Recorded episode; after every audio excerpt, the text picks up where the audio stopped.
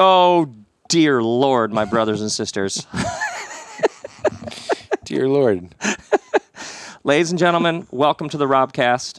And I'm here in the back house with my beloved friend and brother, Pete Holmes. Happy to be here. Pete Holmes and I. Now, here's the premise of this podcast Pete Holmes has a television show called Crashing on HBO. And Pete, for the past three summers, has left our Los Angeles life. Yeah. And he and Sweet Lady Val It's moved to New York. wait. It's been three seasons, which is a year. Yes. Four- that's twelve months. That's eight. We've been in New York for a year making that show. Ex- did you just say that? try to stay with the math. Um, so what happens is Pete goes and Val move to New York for four months Yeah. each year, Yeah. and now Pete and Val have just gotten back. It is the end of August, beginning of September. They have just gotten back from another four-year stint living in Brooklyn, shooting season three of Crashing, Four which will come out Yep. uh, early next year, I assume. February probably. So Pete and I are seeing each other for the first time. Yeah. I guess maybe season one we visited you in New York when you were filming. Yeah. Otherwise, and I'm ter- I hate talking on the phone. I ha- I'm 10 years older than Valerie, so I, I don't, obviously, I'm not trying to teach anything to her. That's who likes that. But I do notice that one of the things that happens as you get older, especially as I have someone who's younger than me, uh, not doing this as much, is I, I figure out things like, oh, I hate talking on the phone, and then just being very clear about that. Like, I hate using the phrase when I was her age, but when I was her age, I was very bad about being like, sure, we can talk on the phone. Let's talk every Tuesday. And now, the reason I'm bringing this up is now that I'm 39, I hate talking on the phone.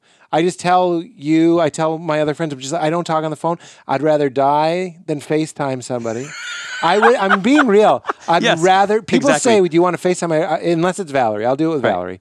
But I'll go. I'd rather die. That's my response. would you like to FaceTime? I'd rather die. I don't want to be in an echoey video conversation. can you hear me? Can you hear me? Oh, you just lost you. I just you just went out. It's a waste of time. Let me move I over here. rather- How's this? Can you hear me now? I'd honestly rather conjure you up in my heart and just remember what it feels like to know you and just have that one sided interaction. And that's what I would do. I would think about you all the time, you, Rob, but I wouldn't call you. Every once in a while, like texting about some. Some text. But We had like, a few phone conversations, a few text that's, conversations. tr- that's real love because like I, I missed you so much that I would call you and put aside my hate of talking on the phone because we needed to talk. Like there I were things we the needed medium. to talk about. Your about. love for me caused you to overcome. That's right. Your despising. I just said, well, I'll call Valerie. You know what I mean? Like, there's a Yes. certain level of love. yes. The heart grows big enough that pushes that need out of the way. So all of The this need to to, not talk on the phone. my Robcast friends, Pete just came over to the house, having just returned, and this is our first conversation. I thought, you know what? When we're first back together, Yeah. having intermittent com- communication, we should record it, and that, and there's actually some specific, specific things we're going to talk about because there's some observations I have about That are on theme watching on very on theme with your show. related to the pa- few episodes recently I've done on Manuha, on the thing that happens every six months, on how creation is not complete unless it's enjoyed, on how you walk away from it, you drop it, you leave it only to return to it with renewed fire, passion, creativity, energy. And so we're going to go through some very specific things that I've observed in Pete. But before we do that, let's talk about what's a Nucka because I wrote this play and we're about mid September to have the first workshop readings of the play 15, 16, 17. Of September. you can get tickets at my site. We're going to show you pictures of stage design. We're going to show you pictures of artist renderings of what the costumes will be No like. No way, really? Then a full cast is going to read through, standing on stage, the play. Then the director, Kristen Hangy, and I, we're going to tell you a bit more about the world of the play. We're going to talk about how a play gets developed. Same We're- guys that I did the first one with? no, uh, new ca- New uh, cast. a new cast. And Wow. anyway, one of the main characters is Pete Holmes. So this is the telling everybody they can get tickets and they can come spend an evening with you and I. It's like a hundred person theater.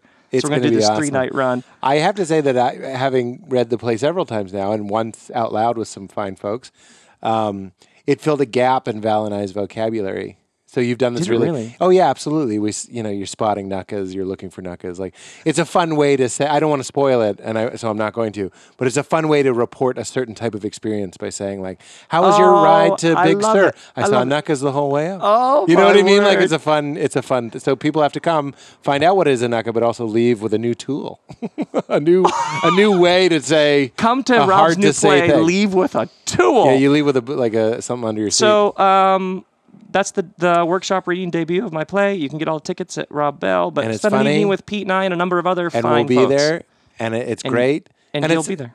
I don't know why I want to say it's not super long. Sometimes when people hear play, they think like, oh, it's like a three hour. It's like tight. It's good. Hopefully, it's very tight. It's tight. Oh, you're gonna edit it even more. no, I'm just saying I know exactly what you mean. It People is are like, tight. What am I getting into? And hopefully, you're like, John Mulaney has a great bit about going to a small play. And he's like, you're just being held hostage by someone pretending to have an argument with their family, and it's like it's it's one of the world's worst nightmares. This is not that sort of. You will not be held hostage. There's no interaction with the audience. There's no like weird open mic. no, there's nothing. You won't be embarrassed. You won't be uncomfortable. You'll be entertained, and it'll be fun. I love it. So you can get those tickets at robbell.com. But now, let's talk. Manuha. So I, I think for many people, just even the mechanics of making a TV show are interesting. Hmm. You're writing the show, you're in a writer's room, you're creating it. Then you leave, you go to New York, you film it for this extended chunk of time, three or four months. Then you come back to LA and then you edit it. Then it premieres while you're writing the next season. So it's sort of the yeah, that's right. the rhythm liturgy of the making of a television show. Yeah. Let's go back to last season when you filmed season two, and why don't you sort of where were you at? What was it like? Um, you know what I mean? And then we'll Yeah. work our way Well, towards this I, season. I swear I'm not saying this to make it about the theme because this is. I, I was saying off mic that this is a really Rob and Pete story, and it really is. And this is kind of the the introduction of the tension. Yes. is that the first mistake? I'm going to call it a mistake, but you know these are beautiful mistakes. They're Right. mitzvahs. They're beautiful mistakes. They're learning. They're teachable Yeah, right. moments. Right. I made a mistake, and the mistake was in between season one and two. You sort of think like you know, here you are. It's this wonderful privilege to be able to make a show, um, and you're doing what you've always wanted to do. Uh, I have to imagine that professional athletes might run into similar problems. Like I'm playing in the NBA, and you just kind of like go full force and whatever it might be. Uh, I was going to say party and play and party and play and just live the lifestyle to the max. It wasn't really that wasn't really my problem. It was after season one, I didn't rest. I'm try- I'm not trying to force it. I didn't rest in between one and two. You have a couple months off. That's where I am right now. They're not really off because um, you're editing and you're kind of thinking about the next season. But there's this time when you could, you know, in theory, take a little vacation or not think or not work or whatever. And I didn't really do that. In fact, that problem bled into the second season as a whole is because on the weekends, I was very proud that my podcast had never missed a week. Yeah. So I would work, you know, I know a lot of people work long hours. It, there's something I can't speak to them, but for me, particularly draining about mining yourself, you and you, and thinking about you and thinking about your family and thinking about like literally having conversations with Judd or the writer's room being like, well, what, how is Pete selfish? And I'd have to like brainstorm with people about moments in my life that I was selfish. Like, but if Your you have- job Yeah. is to think up ways that you've been selfish. yeah. How are you bad in a relationship? Yeah. Like, how are you full of shit? And I and would and would spend with a room an hour, and people maybe some of my friends are in the room. They're like, "Well, there was that time." You're j- and you're putting it on a whiteboard. There's a room full of people who get a paycheck and health benefits Yeah. and maybe a per diem yeah. well. in order to sit around talking about ways that Pete is full of shit and make lists and discuss it. And you'd think that would feel good, and, and I'd be, you know, d- not, not giving the full story if there isn't part of it that as an artist, it feels nice to mine yourself and know Yeah. yourself. But at a certain point, you're going to hit some nerves, and it's exhausting. Yes. Even if you're not hitting nerves, it's exhausting. At the end of the Yeah. day, I remember in the second season, oh, I'm glad we're talking about this. I haven't thought about it. This, this really sums it up, and I feel a little bit like a jerk saying this. I would act all day when we were shooting. I'm jumping a little ahead. And then I'd go out to dinner and I never really articulated this, but I felt put upon that what you do as an actor is listen, respond, and emote, right? And then you'd go out for social time, and you're like, these motherfuckers are asking me to listen, respond, and emote. Someone would tell me a story and they'd look at me like, huh? And I'm like, you want me to go, that'll be $50. That's what I do for my, like, I wouldn't say that. But I was so tired. You see how the, the perspective was just wrong. I thought that you are taking my gold. I have a limited amount of love, basically, and, and, and energy to give, so I can't do it at dinner. So it started to feel kind of lonely in this self-made Yes. fear bubble that I made. It, it's not true. Turns out that's not true, but like I didn't know how to take care of myself. So it goes back to that problem as I was recording podcasts on the weekend. Which I would just make an observation. Yeah. Your podcast requires you to be on is as much a But performance. that's something you told me. Yeah. You said that it's a performance. And you pointed out Yes. that there's a there's a level of active listening going on that is draining. And I responded, which is what I've always seen, especially men, not always just men, but you, a lot of the men in my family would be like, like I remember Ad, I did Adam Carolla's podcast one time, and I was like, geez, Adam, you have like seven podcasts. And Adam is such a man's man, and he's like, it's not real work. Real work is, you know, digging a ditch or ch- changing an oil or whatever it is. He's like, I just talk. And I'm like, I sort of had that attitude. I was like, I'm just talking. I you just have to get together with Modest Yahoo and talk. I can do that. But you, this is the first kind of injection of Rob. You're sort of like that. That's actually taking more out of you than you think. Spir- Absolutely. Like spiritually, it's, it's it's a difficult thing. Absolutely. you're offering your awareness. I actually think, if I may posit, the reason why people like my podcast sometimes, when it's at its best, is because it's two people offering awareness to each other. They're really letting the other into them. It's like a Venn diagram, like they're blurring. yes. And it's not just the conversation, it's a type of listening and blending that you don't often hear outside of like a great spontaneous date at a French restaurant where you got caught in the rain and you just ducked in and the power went out. Absolutely. you And mean? and they had to bring out candles and they were like, the freezer's not working, so they brought us ice cream and we had to eat it. You know, and like if at any amazing like point you are not present, it's over. It's over. You have you have to stay physically, emotionally, spiritually, intellectually present, Open and present, yes. literally hours on end. And that that actually, it's funny that that's the problem in season two, and you'll see how that actually sort of becomes the solution in season three. But you, uh, season two, I first mistake I made was during the time in between seasons, I didn't rest because I was like, now is the time to focus on stand up or focus on the podcast. Let's bank some podcasts. Let's this, that, and that. I don't even remember what I was doing, but I sure wasn't doing nothing. Because when I'm doing nothing, a certain cleansing and good feeling Yeah, happens. right, right, and I right. wasn't doing that. Right. So here's the nightmare that, that I don't even like sharing because people don't like knowing that when your dreams are coming true, there's nightmares also happening. Is the first day of shooting season two, I was sitting in a bar. That's where the scene was. And there are all these cameras around. And I just didn't have the energy to do what I normally like to do, which is what you would do. Give a little speech. Here we are, season two Mark the moment. mark the moment Yeah. Mm-hmm. get to know start getting to meet new people i just didn't have the energy i was like i can't I, I know it's a whole new crew and a whole new season but i'm already tired and we haven't even started Did you ha- you had that conscious thought? I'm at the front Yeah. end of a because you're like 12 hour days, 14 hour days. yeah 12 to 14 hour days of of constant um, You're executive Shooting. producer, writer, and star. and then when well so you're when moving you're even acting that you're like moving among three levels of for sure you're thinking of how am i going to edit this you're wondering if you're getting what, what we wrote and all these wonderful problems to have but it, the actual thought i remember was like i was sitting there and i was looking at the cameras and they felt like if you just put a hand if i put my hand half an inch from your face and just held it there it felt invasive yeah that, that you know that you could even close your eyes and you'd still sense my hand you know what i mean that's what it felt like and that's a terrible thing i want to jump to the third season how the cameras felt in the third season but it was it was a deliberate choice to change how i saw the cameras I, should i it doesn't matter no. We'll let's stay. Let's stay here in Let's go season in two, order. and then we'll go to. Let's go chronologically. all right So right away at the beginning of filming season two, in some ways also you're experiencing my dreams came true, and now the luster of season one is gone.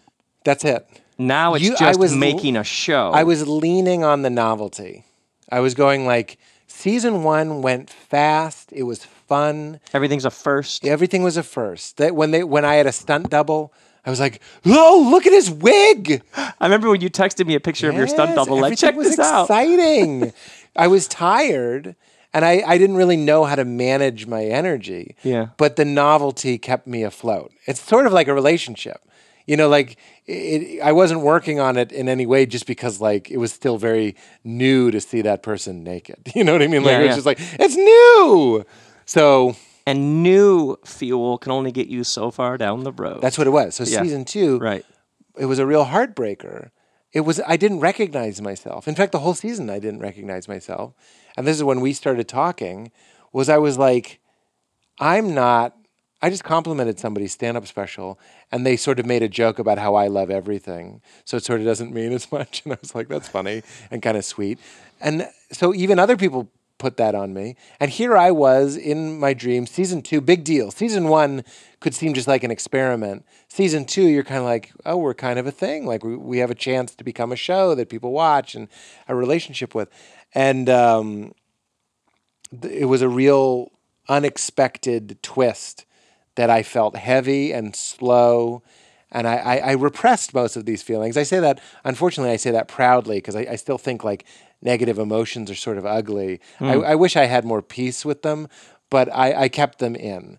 And that kind of adds to the nightmare, too, is that nobody knows that you're in pain, is that you're kind of having this.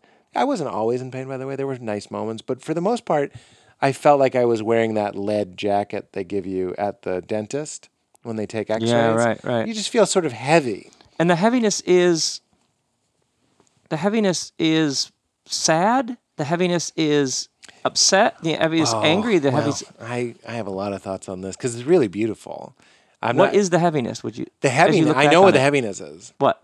I know what the heaviness is.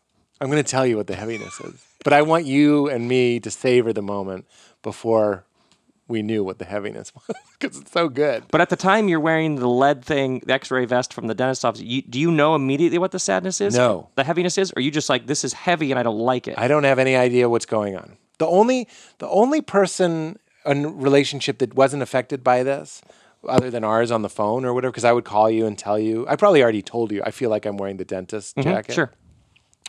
And I, I expressed my confusion. I don't know what's going on. I won. Um, I won. It feels like I'm losing. But it was even it was the season of I've won. Even more than than than maybe you know is that like on the weekends when I wasn't doing podcasts and stuff, some of the producers very gr- generously and graciously would invite me to the New York harbor and Val and I again eh, would get on like a boat, like a private like it's not a yacht but like a boat would bring booze and there'd be food and there was literally one and there were amazing parts of this but there were also sort of not helpful parts of this where I was on a boat and I'm drunk uh, or getting drunk and we'd meet another boat on the on the harbor or right by the Statue of Liberty. So close to the Statue of Liberty, it looked like I could touch the Statue of Liberty. And we're jumping in the water because it's so clean. It's salty. I didn't know this. I didn't know you could swim in the shadow of the Statue of Liberty. And it's nighttime and we're jumping in. It's, it's unbelievable. And, it's, and there were literally the other boat we joined. This is like an ep- episode of Entourage. Was filled with bikini babes, and the bikini babes boarded us like sexy pirates. They boarded us, and some of them are topless. I'm not saying this to be like ooh la la. It's just what was happening. Not everybody had a bathing suit, so some people are swimming in their underwear. These are it's Entourage. It's Yeah. young girls, you know, obviously in their late twenties, but you know, Yeah, yeah. young women jumping off the roof of this boat. I'm jumping off the boat. Val's in the boat. Val, we're, we're having a great time. And we're just sort of looking around going like, shit, wow. So those were my weekends. But even then, and I swear to God, I used to hear stories like this in church. Somebody would come in and give their testimony. And Oh the- right, right, right. And they talk I about, used to drive a Ferrari, Exactly. and I had the money and the ladies, and I was in the back like, fuck you. like you're telling me I already have what you found after all that? and every 16 year old boy is hearing this going, Yeah. and you're telling me you you're an idiot. You're an idiot. You left that. I'd like, or let me figure it out for myself. Like you're saying It that was so, sounds like you did it wrong. Sounds like figuring it out is quite enjoyable. yes. and you know what? I'm here to say it was. That's what I'm saying. It's more, it's so much more subtle than like, and I was miserable. That's the church version. I get up at the pulpit and I go, and I was on the yacht and I was miserable. I wasn't miserable. I, I was like, Val and I are taking pictures and going like, this is the best thing ever. Underneath it, Yeah. Like six levels down, Right. there's a hungry ghost in there, just kind of going like, what are you doing? It's like tapping its watch, going, seriously? That's Are- what are it's we, doing. Are we still? It's um, so much more like a watch tap than it is. I'm going to make you depressed in the happiest place with the bikini babes. It's not that. It's so subtle. So there were also just more meals. There were just like literal food was happening. A lot of like, this is embarrassing to me. They're just like restaurants that like producers are making hard to get reservations. You know what I'm saying? Yes. This isn't because I'm famous because I'm not th- I'm not that kind of noticeable person.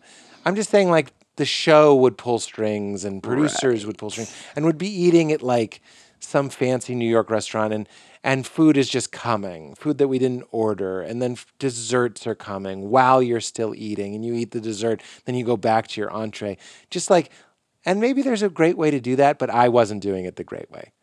yeah. You know what I mean? Right. There- if if that was me and you and Kitty and Val and Vanderveen and Glenn and I, you know, Iris and Sarah, we'd have a great time. Right, we, right, we've right. had fancy meals. I'm not admonishing fancy meals. Right. It's not the form, it's the spirit that animates That's the it. form. That's it. It's not the meal, it's the presence and spirit sustaining the meal. That's right. It's not the external expression, it's the inward manifestation and what it's doing to you. Yeah, right, right. It was a buying into the idea that I was other.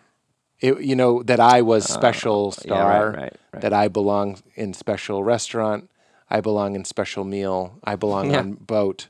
It's when you discover that the VIP section of the club is a smaller room Yeah. with the same furniture and the same drinks. That's it. There's just less people in it. but it's a shift in your in your consciousness. right, right, right. Instead of finding the bliss of of oneness, Mm-hmm. you go, "Well, I'm in." You you start to catch yourself. I never did stuff like this. You start, uh, you know, when you're in that type of world, itching to tell people how much your shoes cost. you know what I mean? Sure. Like you just want to be like, you know, these are custom. Like you hear, you know, these are custom a lot more than you'd ever hear. Because I, I, I've never done it on stage, but there's a joke that magicians and rich people are the same. Magicians will do something amazing and then they have to explain, like, and and you picked whatever card you wanted because like it should just be objectively amazing like you should just be amazed but they have to walk you through it you have to be like and remember i was blindfolded when you took it out of the deck Right. and and then you're kind of catching up to the You may be wondering where I got this pair of shoes. that's it. You go like you, just know that it. wine was the wine that Shakespeare was drinking when he died, and that's why it's eleven thousand dollars a bottle. And you're like, really? It and should just taste great. it should just taste great. and But I'd they, say, Where'd you get this wine? they have to like trot it out, and that's Yeah. what I was doing. I was like, this restaurant is uh, really hard to get in. It's like as I'm telling this story, I'm so I really feel so far removed. I've experienced so much enlightening grace since then, right, right, since right. then that I actually kind of feel sick telling you this. So tell me more about a day on the shoot, two and a half months into the shoot. How is this all affecting the work itself? Well, the thing I started to say was no one noticed, and that made it a little bit lonelier. I, something I say all the time is on my own podcast is like the thing that made zombie movies terrifying was that no one believed the person. Yeah. They'd come in the house and go, "There's zombies," and everyone would be like, "Get real," and that was the scariest part for me. Was like, why aren't they believing their daughter? Like their daughter Yeah. is scared and they don't believe her and they're all going to die, and they do. So the worst part was sort of that, like, for the sake of the show, I'm glad that you can watch it. I can watch it, and I, I I'm pretty in tune. I was using all of my energy to perform on the show, and then in between cuts, I, I wasn't moping, but I wasn't effervescent either, and no, and therefore no one noticed. You sort of notice most people are sort of in their own world. They're doing their own thing. They're not thinking about you as much as you think they are. Right, right, So right. you kind, I just sort of coasted by. I remember specifically saying to Jamie Lee, who's a, a, good friend of mine for over uh, 10 years, I'd just be like, I'm really depressed. And she'd be like, Really? Like, of course, she was sad for me. The day we were shooting in the subway, we were shooting the scene where we like ran off the train. Yeah, yeah. It's a really great. And there's all this laughing. Like, I had to like, it's very it, like talk about the universe really holding up a mirror to me. Like I had to keep pretending to be super happy, or I had to You're pretend to actually acting in those scenes where you're acting. exactly. I'm acting. That's what it is. Yeah. Usually, like you might find a spot, riffing, improvising, and and doing the show Yeah, like I was really trying. I wasn't just going down the river of season two. I was like finding it in myself, and and and like we're saying, all the all the accoutrement of success were all around me. If you watch season two right now, I was also drinking and smoking a lot of weed. I'd like to not a lot, but I think that has something to do with it. That's also part of the story. okay, let's get to that in a second. Let's go back up. When you watch season two right now, Yeah, does that put you back there? a little bit. Are you remembering? Oh, I remember what that felt like. Sometimes. Do you remember like what it was like that time of those weeks or those scenes? What you felt like when you were in the makeup chair or when you were just waiting for the Yeah. setup for the next shot? Do you remember like, ooh, that was low? I remember. It's funny that you mentioned makeup because that is the first thing. People touching you when you're low is harder than it is when. Th- I remember when you telling me this. The little happy. details of makeup and hair and wardrobe was like people close by, Yeah, just being like claustrophobic. it's it's just a total shift in perception. Instead of going like, "Look, we're all in this together," and these people's wonderful job is to make me look okay. Like they literally, they're in the service industry. Yes. They don't want me to look like tired, so they get under my eyes or whatever. And I, I love Kristen and Brenna and Michael and Roma, and those are my people. Shout out to Pete's people. There's my people. They were wonderful. So it was not them, but I would catch myself not wanting to be touched because you don't. You're just not loving yourself as much. Mm-hmm. Yeah. So you don't want makeup. You know Yeah. what I mean? It's like, just leave me alone. like I would never say that, but you just feel Yeah. that sort of way. Um, and and I, I was telling you off mic that the again I've never been like a sexy alcoholic or anything. Meaning there's never or, or maybe sexy is the wrong word. Like a bombastic alcoholic. Uh, and I don't think I'm an alcoholic. But like I stopped drinking about a year ago. And second season I was drinking, and there was always the thought of I'm gonna get home, and there's gonna be my sake. I like sake. There would be sake in my fridge, and I, and I would be sort of looking forward to the release that that offered me. When Seth Rogen did my podcast, uh, this is no judgment to him. I, he talked about smoking weed while he was shooting movies, and he was like, "Yeah, I, I find that people that don't smoke weed while they're working can't wait to go home." and that's kind of a funny way to put it. I obviously wouldn't. I don't think you should. I would never smoke weed or drink while I was working, but I had that urge to get out of there because there was something else somewhere else. A little else. release, a little reward, That a I little needed to get numb, to a it. little escape, whatever it is. Like if I just get through this, ah. But you'll see in season three, the remedy to that was so was so simple. But even having a carrot on the stick somewhere else, sometime else, was unhealthy for me. Instead of, I'll tease it a little bit. Instead of just doing the show, instead of enjoying the show and going, this is the sake. These are the moments. This is the time. This is what we're doing. we are on top of the mountain. It's just Yeah. a chemical bond that my brain made with later. It associated the calming, whatever it is, effect of alcohol with later. So I'm here and I'm not there, and this is in my way. Even if it's only 5% of my consciousness feels that way, that sort of starts to snowball a little bit. And you're like, I have somewhere else to be, even if it's just on the couch watching The Prophet having some wine. That's like right. there there needed there was a necessary surrender there. You know, don't go even if it's not booze. If I get home, I get that cake. It's like that cake is fucking up your right now. Right. It's me- it's robbing it you right now. Physically, emotionally, spiritually, that whispers to you later. Later. And so I'm here, but I'm It's a not here. whole- I'm there. The wine Seinfeld has a great bit where he goes, "It's not. It's not." When I read this, it's in sign language. The book. When I read this, I was in high school, and I, it just I went, "Oh, I can be a comedian," because he had a thought that I had. He goes, "It's not the movie; it's going to the movies." So it's this idea of how we we Yeah. send our expectation into the future. No We- one has fun at prom. exactly. It's the build up. Or Yeah. if and that's true. Maybe some people do. Sorry, but no, no, no. I, I'm with you. There's a way though that you learn later, if you're lucky, to have fun anywhere. yes, and to and to realize all these cliches meaning okay, you keep saying I'll be happy when I go home and have that wine. Can you be happy now? This is all there is. Just just dissolve into this. That's season three. I can't wait to get to it. Tell I, I, I let me know if I'm yammering too much because I want to tell you what happened Okay, when so- I figured out what it was. So let's do this. While you're still there for season two, or you get, I remember you get it back from season two, and we start talking about what this is that. still season two, and Okay, then we're going to get away. to Yep. Shabbat because So that's amazing. So say that. this is part. very quick though. Yeah. I love Ram Dass uh, and listen to a lot of Ram Dass. yes. And while I was shooting season two, my spiritual practice was completely out the window. Mm-hmm. There was no quiet, there was no rest, and there was no study, there was no contemplation. These are the things that I like to do. And I really mean that. I like to do them. They're good things to do.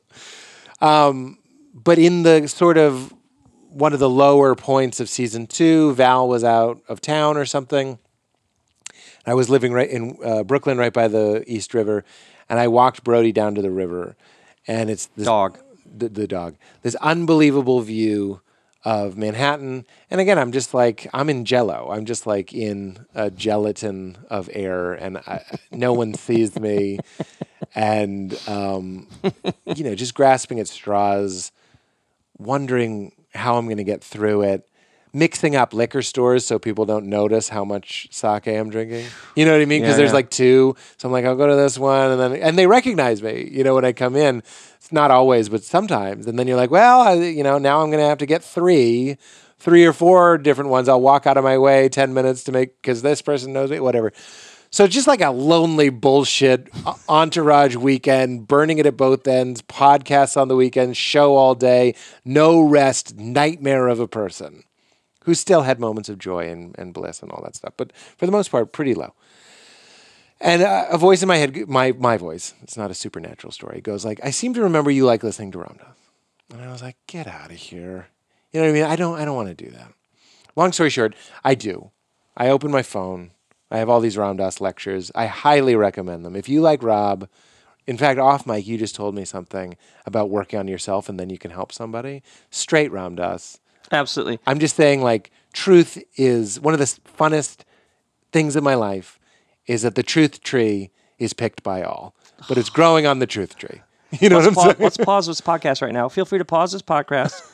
go to a bookstore, get Grist for the Mill Unbelievable. by Ram Dass. Maybe a good place to start as a book or an audio on iTunes or something. It's called Experiments in Truth is the one. Experiments in Truth. And that now, okay, now you've done that. Now we'll continue with this episode. It's wonderful. I've gifted Experiments in Truth to at least 30 people. Yeah. It's like a constant gifting. And uh, I don't know if anyone opens it because they never bring it up again. Sometimes they do. Sometimes they do. Um, but I open up Experiments in Truth and I hit play. And that's about, it's a, it's about a, a seven, eight hour lectures. It's like seven, eight tracks of hours each. And the moment that I'm on is, and I've told the story on my podcast, I'll be brief. Ram Dass is basically talking about when he was at Harvard, he had made it. He was at Harvard. It was all about power. He had his own plane. He smoked cigars. He went to orgies. He was um, drinking a lot. He was eating a lot. Everyone at every party wanted to talk to him because he was a Harvard professor. His parents were proud of him. He had everything. And he says, underneath it all, there was a malaise. And when he said the word, I just got the chills. When I when he said malaise, I you know I'm feeling emotional just talking about it. Mm-hmm. I was like, that's the word. Mm-hmm. I'm not depressed. Depression. I've seen people who are depressed. That's a different thing. That you know they're not able to like go out and I don't know. I had a malaise. There was a coating of dust on everything I was doing. It was a malaise and it was heavy. And he said, even though I played that game, life, for all the points I knew how to collect, there remained in me a malaise, like an itchiness that there was something more behind, through, within, whispering. He, the, I'm paraphrasing, behind all of this shit that we're collecting and hoarding and rubbing on ourselves, hoping it makes us giggle and orgasm and, and full. You know what I'm saying? I know mm-hmm. you do. Mm-hmm. And he goes, the punchline to this thing, and I'm, I'm listening to this, is blowing my mind. And he goes, I realized later that that malaise was grace. That grace, the malaise was there to say there's something more. Mm. Isn't that the truth tree. And I'm, I'm, I can't tell the story enough because I'm reliving it as we're talking. It's just like, it's grace. It's not, it's like Pete Rollins says, you're an alcoholic. That's, that's, that's the answer. Like you have a problem. You're, you're, you're covering something up. It's telling you the truth. It's telling you the truth. It's here to save you. Right. Yeah. You stop doing it and then you start doing something else. It's like Yeah. start working with what it is that you're covering up with the alcohol. Yeah. And with me, I was like, what am I missing? And the truth was, is I was mi- missing my connection to the reality of, of what is and Mm-hmm. to the mystery. And I had lost it. And what sucks is I had it. And then I took it for granted and then it slipped away. And now I'm on a boat and I'm drunk and I'm wondering where I lost it f- remembering and forgetting, remembering for, and forgetting. That's the game. It's the sine wave of our lives. I forget this, but it's true. And I had forgotten. And I thought I was done forgetting, but there I was, I had forgotten. And I go home and I write the whole quote out. It's quite long, actually. You sent it to me. I sent it to you. Yeah, And I put it on my that. fridge. And it's that. still on my fridge. And I still think about it.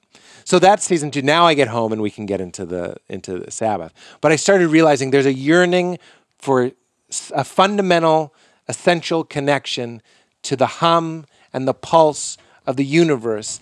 And I can't just be going to different hard rock cafes and getting the t-shirts. And when I die, I can't just be looking back on them. Yeah, Because I'm already dead. Yeah. This is fucking stupid. It's we're writing the story on running water. What do you think you're going to hold on to? None of it. So what are you doing here if not using every moment Yeah. to uncover and learn and explore and connect to and experience the reality of the divine? If that's not what you're doing, Right. we're just termites.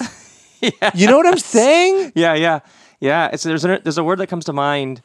Um, all those places where Jesus talks about abiding, and to me, abiding was always like a grandmother word. Like, Mm. ew, who says abiding? You're like, oh, that's what a word like that is about: staying, remaining in, remembering, Mm. Yeah. dwelling in a particular place, and not wandering from that place. Yep. And when it's you- so easy to wander, apparently. so easy to wander away, and then you got to come home. yeah. Uh, and home is sometimes geographic, but it's it's a place way beyond simply physical space and geography. That's right.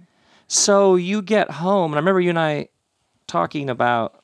Then what happens? You get home. Well, we needed two. a plan. Now you and I talk. And Oh, that's right. We started making a plan for this for year. season three. yeah. And this is this is when it starts. When people are saying things like when you set an intention or a plan. Yeah. It doesn't even have to be metaphysical or, or supernatural. It starts Details mixing matter. the cement exactly yeah, that I'm going to use to build the bridge that's going to take me over this chasm that I fell in. yeah. Right. It's very practical, and I Mm-hmm. felt it. As soon as I was like, season three is the not fucking around season, and you you said to me, you're like, um, you need to not do your podcast. Oh while you're yeah, yeah, filming." yeah. We had that talk. just Remember like that. straight up. Yeah. And I was like, okay, that makes sense to me. Because we had lost it. We went to Vegas and we lost. you know what I mean? Like, like I came back smelling like cigarettes and all my chips were gone and I had already been married and divorced while I was there. You know what I mean? It's like it was a it was an ass kicking. It was a glorious div- divine ass kicking. And it made me regroup. It got my attention. Isn't that what Richard Rohr says? Yeah, yeah. Uh, I think it might be. It might be Joseph Campbell. It's talking about how pain gets our attention. Yeah. And it got my attention. And suddenly, it wasn't a game anymore. So one, you're like practice Shabbat, Sabbath, Yeah. Saturday or Sunday, do nothing. And we did it. We sometimes did it Saturday and Sunday. Beautiful. And you know what? Yeah. you know what I mean? But go ahead. I, I obviously I didn't do it in the strict um, Orthodox way. Like there, I, I would climb stairs or rescue my ox. But like, So the, that when your donkey fell in the well, yeah, you I would in get and grabbed it. Who wouldn't? Absolutely. Who wouldn't do it? I love. I think Jesus says, if your son or your ox. His second Which example is ox. concerns. That tells you how important oxen were. yes. If your son or your ox falls in a well, Right, who right. here wouldn't get it? Ox meaning food, livelihood, yes, it's your job. perhaps money. Yeah, right. It's like if a, Right. a comedy club fell into a well. Like I have to get that. And interesting, all of Jesus's critiques of the Orthodox are about a bunch of unhelpful prohibitions that miss spirit. Yeah. It's always spirit. That's so right. people are like, what can I do? Well, you what can I about- can't do? To Get that question out of here. Spirit. That's super important. Because what was he doing? I know you know this table fellowship. He's meeting with tax collectors and sinners. Richard Rohr would point out that sinner didn't mean people who sin. Everybody sins. P- sinners means people who don't have the means to go through the temple system to do it right. Outcasts. Right? Right. So everybody's a sinner. I always used to read that and be like, oh, the bad people. Everybody's a bad He's having dinner with everybody? Yeah, he's having dinner with it. sinners, people who couldn't didn't Yes. have the means to go through this honor shame society. They couldn't be made Right, right, clean right. in the eyes of other people. Right. But then he would go to these dinners. He'd eat. Women would. I'm stealing all of this from Richard Rohr, by the way. Uh, Sermon on the Mount. Buy it now. It's a it's a six part series. It's incredible. It's on iTunes. She talks about uh, a woman comes in and washes his feet with her tears and stuff. Richie Richie Rohr is like, how must that have looked? A woman comes in and so, it looks like he's having sex with this woman. You know what I mean? Yeah. He's having an affair with this woman. It's like embarrassing. And Jesus is like open to all of this stuff. And they call him a drunkard. This is a nice like uh, counterpoint to what I'm saying. There's a way in spirit to be on a boat and jumping off and maybe ha- having wine or weed or whatever you're doing. There's a way to do it that's still not losing your frequency, not losing your connection. I would argue there might even be a way to do even weirder, worse things. I don't know. I'm not an expert, but there's a.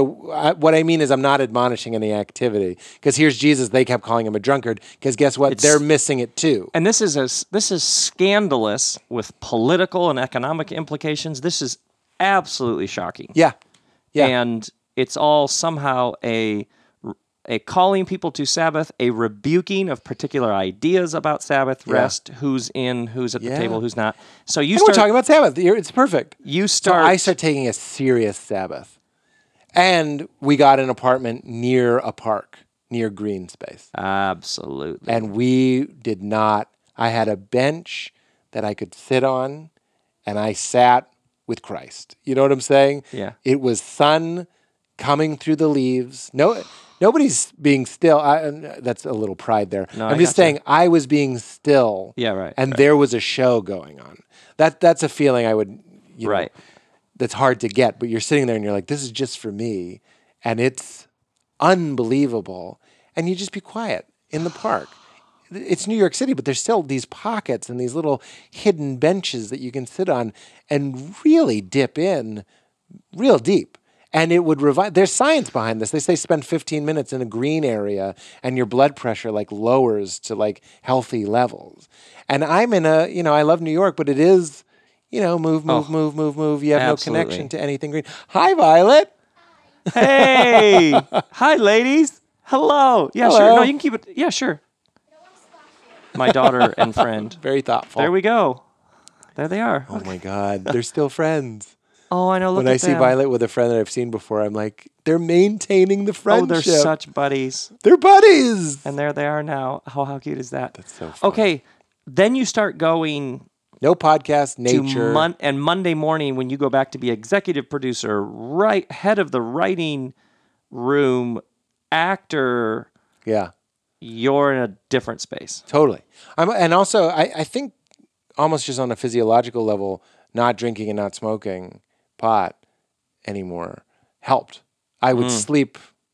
I, I, I, my skin prickles when spiritual people talk about this stuff. I wish we were just, you know, Yeah. completely separate from that. Just on a physiological 39 year old level, Yeah, I slept better. yeah. I was able to go to bed and sleep the whole night and not ha- so I'm getting up refreshed, revitalized. I've had some nature. I didn't have to do anything on the weekends and I went in and I I told myself why I was going to tape it to the door but it turns out I didn't need to. We asked ourselves questions. You helped me with these. Why are you doing what you're doing? And it was like, I do this because it feels good. I don't want to be, I would tell, tell myself, I don't want to be on my deathbed and say, I was given Pete Holmes and I didn't excavate everything I could find. Hmm. I didn't share for solidarity, for unity, for other people. I try to remember the people I do. They come up to me at Whole Foods and say, your show, my kids are musicians, but your show means so much to them because of the struggle of show business. And so when I would see the cameras, I didn't see a, a hand an inch from my face. I saw a mom that I ran into at Whole Foods. I'd literally project the image of people laughing mm. and being moved on the camera. So the cameras, it was an exercise. I said, when you see those cameras, like getting psyched for a game, you see that linebacker that's trying to get you, you're the quarterback or whatever, defensive line that's trying to get you. Think of this. Think of an opportunity to be great or whatever. I would look at the cameras and go, they're not imposing. They're creating a stage for Right. you to move and to share because I'm not going to come I'm not going to check out of this incarnation not having gone in every room and unlocked every door and opened every window. In fact, invi- invited other people into those because that's art and that's beautiful and that's great. And then most importantly, and we already touched on this, was it's so it's so simple, but it I really it really got into my bones was the idea of be here now, which is funny. Uh, it's it's the Ram Dass book, and it's so simple, but it, I would remind myself all the time, not just be there, but what does this moment have to tell me to teach me about the the eternal nature of the divine? You know, it, the the other thing I would say to myself constantly was the nature, the fundamental nature of reality is not, or, or God, or whatever you want to say, is not contingent on my mood. I could be tired, I could be overworked, I could be stressed. It's not changing. It's always there. When you quiet yourself, you meditate, you, you do this, you do that, whatever it is that, that dips you in, you feel like you're going there. No, that's always there. You need to remember that it's not. I used to hear a verse like Jesus Christ is the same yesterday and today and forever. I was like, He's always a great guy. You know what I mean? Like he's a You can- steady. You can you can count, count on on him. him. you can count on him. He's the sort of friend you want to help move. You know what I mean? They're talking about Christ. They're talking about the itness. Yes, it's way more profound. Richard than- Rohr says Christ is what was born when the Big Bang banged. That's Christ. And it's always the same and it's always there. And we muddy our own Yes. stuff. We're coming and going instead of being. It's us. Yeah. Exactly. So be here, but not just not thinking about the sake or thinking when I finish this scene or wondering how much more work, how many more hours we have to do. Just really seeing how present can I be, not to impress anybody, but to really be open to what I really believe is true is that the next lesson, the next teaching is there. This is why Jesus is always like, for those with ears to hear. The first time I read Be Here Now, I didn't understand it. Yeah. It- right. It made no sense Right. to me. right. Now I read it. I read it constantly. I put it on my phone. I read it all the time, and it and it means more and more and more to me. And there's an if you watch movies like, not just this movie, but I was watching Doctor Strange or something uh, on a plane, and there's this guy in a hood following him. He's walking around some ancient city looking for truth, and there's a guy in a hood tailing him, and he doesn't know. And I'm like, that's how truth works. We're out there going like, I'm gonna make it happen. It's following you, dumbass. Stop. Stop. Surrender. And it's there. It shows up. You think it's going to be this other thing, but it's right, on your tail. Right. Kabir has that poem where he says, Are you looking for me from God's perspective? I'm in the next seat. I'm in the next seat. My shoulder is against yours. Yeah. This is it. So it's not, I know you know this, and I know your listeners know this. It's not church, it's not special spiritual time. This is what's called karma yoga. It's using your life to wake Absolutely. up, Absolutely. using the events of your life.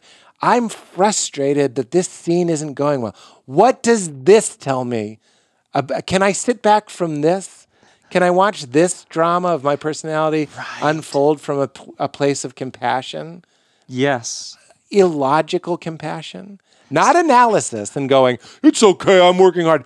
Just compassion, just completely undeserved. Well, I love that you said that because just when you came in the front door, just whatever, right before we started this, you talked about on the show, you have all these different personalities, all these different ideas, all these different possibilities for ways scenes can go, which scenes to stay, which scenes, which new scenes need to be written on the spot. Yeah. And you said instead of fighting these different, Yeah.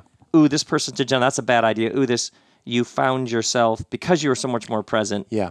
not resisting, but just almost like, well, let's see where that goes. You're resisting you're still trying to push what you think it should be on what is, which is part of creating, I suppose. This sounds so counterintuitive, but I, what I told you, I think you're referring to was I surrendered. Some of my friends were like, "Don't surrender too much." They thought it was sad.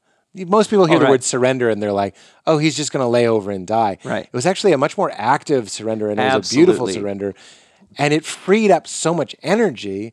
So let's say I had an idea for a scene, and then some uh, maybe Judd had some notes, and it changed the scene. And Judd and I have always seen eye to eye. And Judd Apatow. Judd Apatow. Uh, uh, producer, writer, executive, uh, like creator, yeah, executive genius executive genius of comedy. of comedy. There we go. I have no problem yielding to Judd. I never have. But even more, I was yielding to the whole show. And what I would tell Val was whatever it is, I'll be excellent in it. I'll find a way Yeah. to dazzle in what it is instead of going in fists clenched to make it what I think it should be. So there was this sort of flow to it. And I told you, and this is straight out of the book Be Here Now.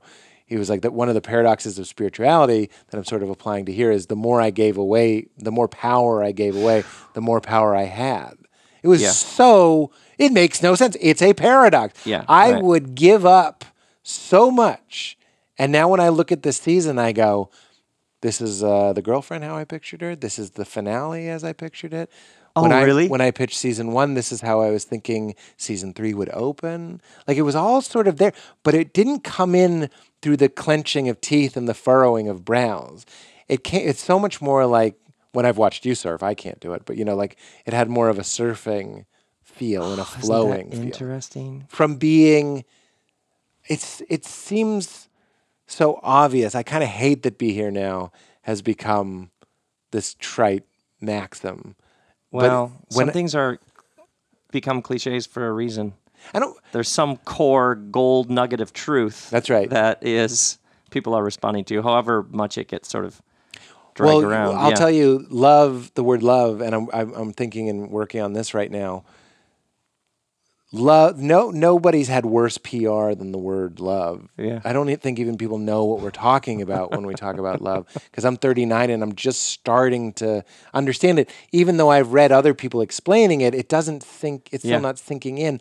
And there's a loving place when I was talking about having irrational compassion for being tired or whatever and trying to be spacious. That's a word Ram Dass uses a lot. Is can I be spacious in this? So it was actually instead of panicking, which I don't know if that helps us when we're having a problem, you can actually and it does feel like stepping back. You like step back into a loving open space. And that's a very creative space. Absolutely. And isn't that what it feels? I know you know. Isn't that what it feels like? Your periphery sort of widens, and and and everything seems a little silly. You talked about the absurdity of your own work when you step back from it, but that's what you lose.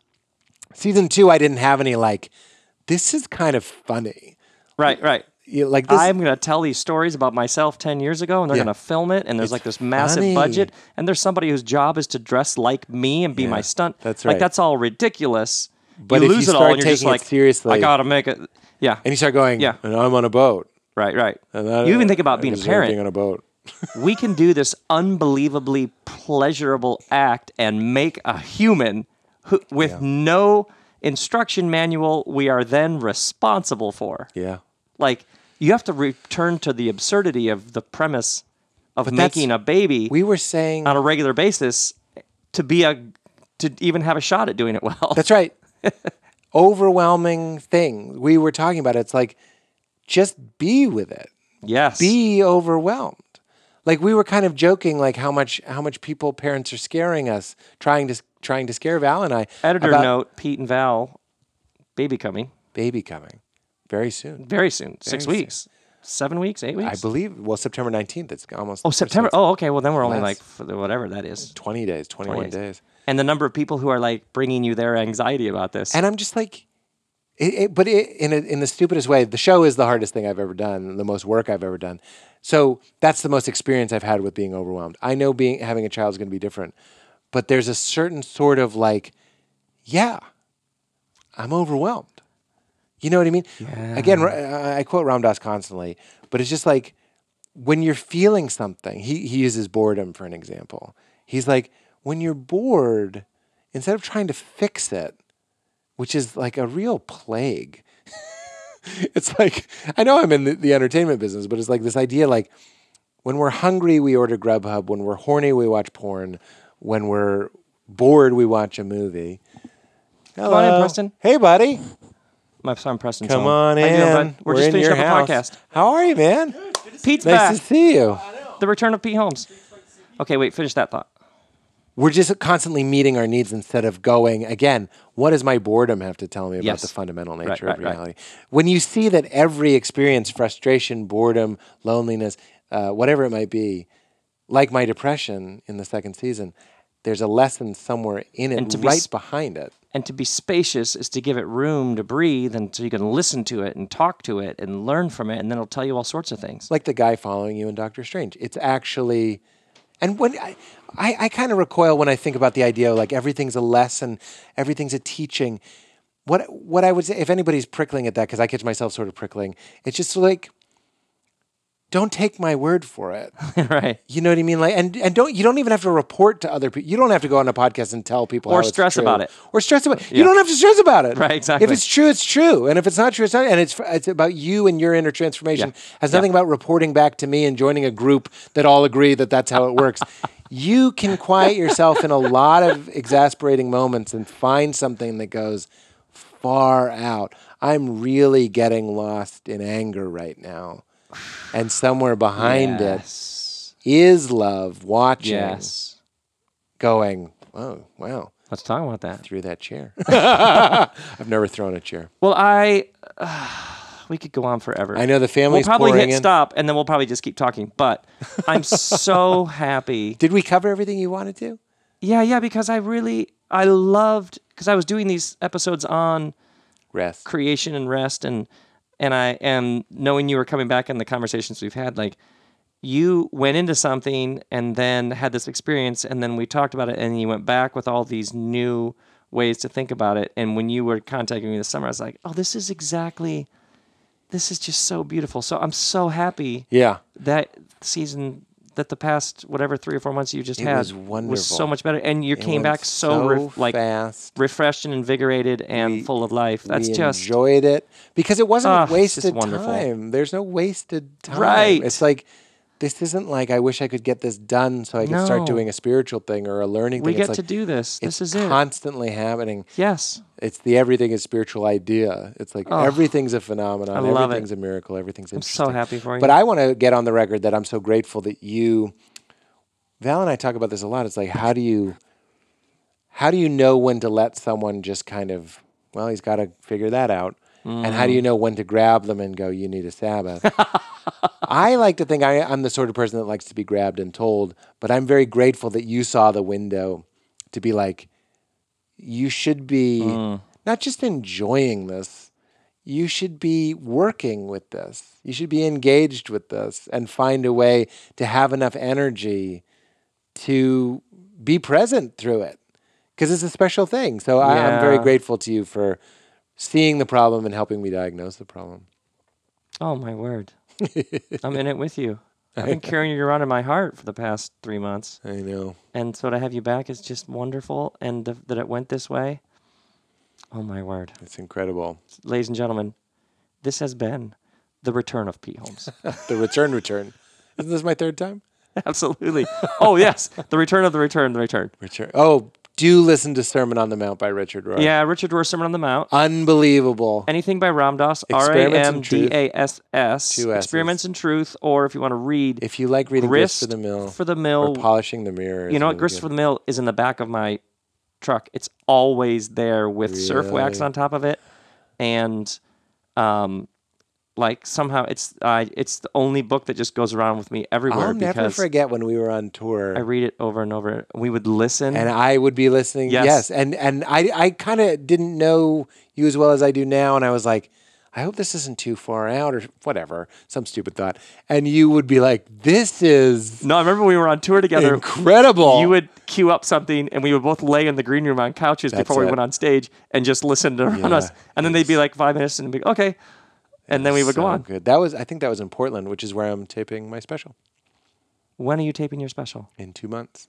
Ladies and gentlemen, this young comic, Pete Holmes, is just getting started. And um, I have another idea of a project for you and I do together that I'm going to pitch you. Oh, really? Yeah. Because I have all my Once your special's done, your baby's born, your show is edited, and you finished your book, then, like January, I have a thing for you and I do together. I'm going to tell you about. It's going to be fantastic. That'd be great. You know what I'm going to do between those things and that? What? What is it? Manure? Manuha? Manure. I'm uh, going to do some horse manure. I'm going to rest. Oh, my friends, this has been the return of Pete Holmes. Grace and peace be with you.